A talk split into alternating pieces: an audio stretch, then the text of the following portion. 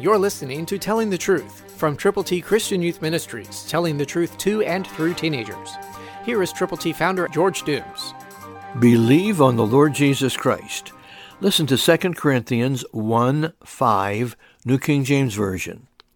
For as the sufferings of Christ abound in us, so our consolation also abounds through Christ. Have you ever contemplated what Christ went through for you and for me? Not only on the cross, but before the cross, all that he suffered. And what we have to do is to apply his suffering in some very, very minor way to whatever we're going through. Christ died for our sins. He was buried, and he rose again on the third day.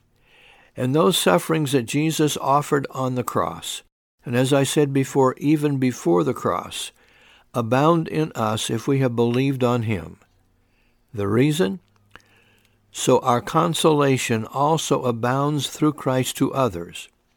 Are you willing to pray and then go with the love of God through the Lord Jesus to people who are hurting and who need you to be with them, to share God's love with them?